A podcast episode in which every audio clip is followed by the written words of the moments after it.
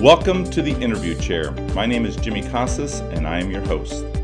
Are you an educator who is currently feeling overwhelmed, exhausted, or wondering if you can continue to do this work? Visualize yourself back in the interview chair. You were genuine, sincere, and full of passion. You convinced the group of people that you were the best person for the job, and you believed it. That is the real you. Thank you for joining me as I take you back to the interview chair to remind you of why you wanted to become an educator. Welcome to episode 24 of The Interview Chair An Educator's Golden Rule. I was thinking recently of this quote by Michael Linsin If you were to have only one goal this coming school year, make it that your students trust you and enjoy being in your classroom. Now imagine a scenario where an assistant principal leaves his office after having just met with an angry parent over their son's suspension for vaping in the boys' bathroom. And as he walks out into the front office, he is told that Cody, a student who has a reputation for getting in trouble, is waiting to see him. A teacher has reported that Cody was in possession of a small pocket knife in class. The assistant principal, still frustrated from his interactions with the parent, addresses Cody in a way that makes his short temper clear and directs the student into his office. When he asks Cody where he got the knife, Cody says he found it. The assistant principal doesn't believe Cody. He then tells Cody he doesn't have time for stories and that if he won't tell him where he got the knife, then he will be suspended from school and he can deal with the police. Cody then tells him his father gave him the knife. Students and staff can discern when our levels of frustration rise, whether it be a classroom teacher, an assistant principal, or a principal. Maybe we become short in our responses, or our tone no longer carries the same level of patience and kindness. Slowly, we begin to separate ourselves from them, and this works against us in the long term. And over time, students will begin to resent the adults who respond to them in this manner.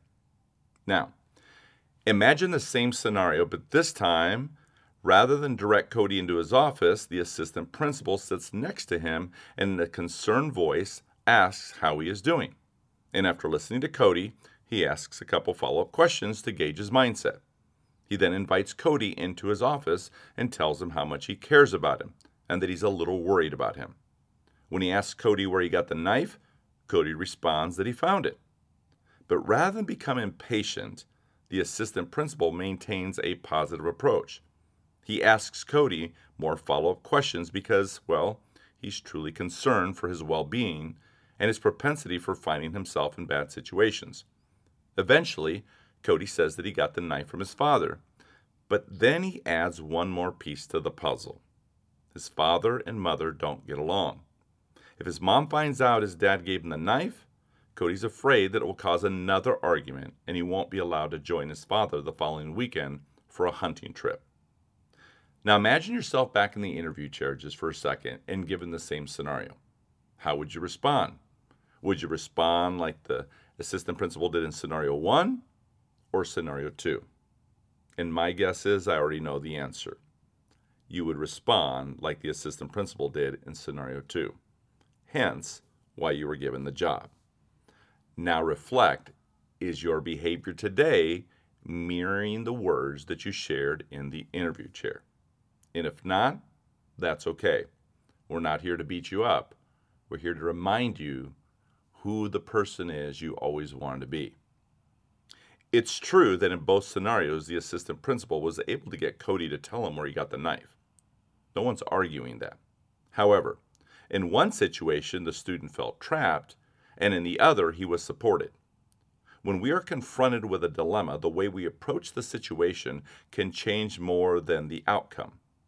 The way we manage ourselves and the level of sincere investment in our every interaction with each student will eventually determine how they view the adults in their lives. How we are defined is often based on how we respond in the moment. And by responding in a genuine, curious, sincere way, we make progress even if it's slow progress. See, our work as educators is extremely difficult. We know this. But there's good news. It's also extremely rewarding. And like any important job, our work can and should be complicated. Yet there are times when it behooves us to simply, or excuse me, to simplify the work down to its very essence. An author I once worked with suggested that if educators simply did just one thing, we would have it all solved. By the way, this one thing uh, kind of reminds me if you've ever seen the film City Slickers when Billy Crystal's character Mitch keeps asking Curly, What is the one thing in life that is most important? And as Curly reminded Billy Crystal, It's your job to figure it out. So, what was this author's one thing?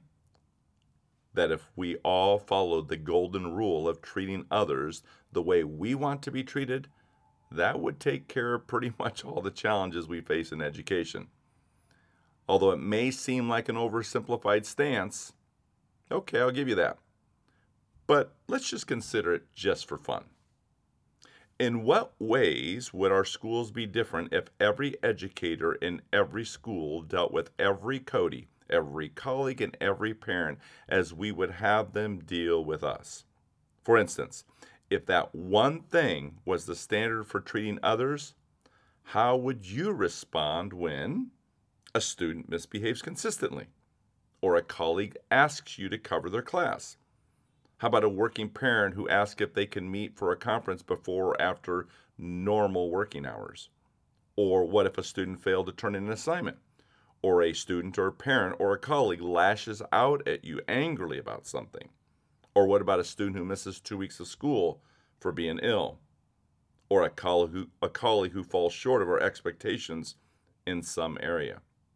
Look, we can predict all of these things are going to happen at some time or another. And if in each of these instances we responded according to this one thing, we suspect our schools would be better places in which to teach, learn, and lead. If someone disappoints us, be that person a student or a parent or a colleague, and we respond with respect, empathy, and honesty, chances are we are responding in a way we would want that person to deal with us. So here are three important caveats to this one thing, however. First, it starts with us. And like all good ideas for making our world a better place, it's always going to start with us.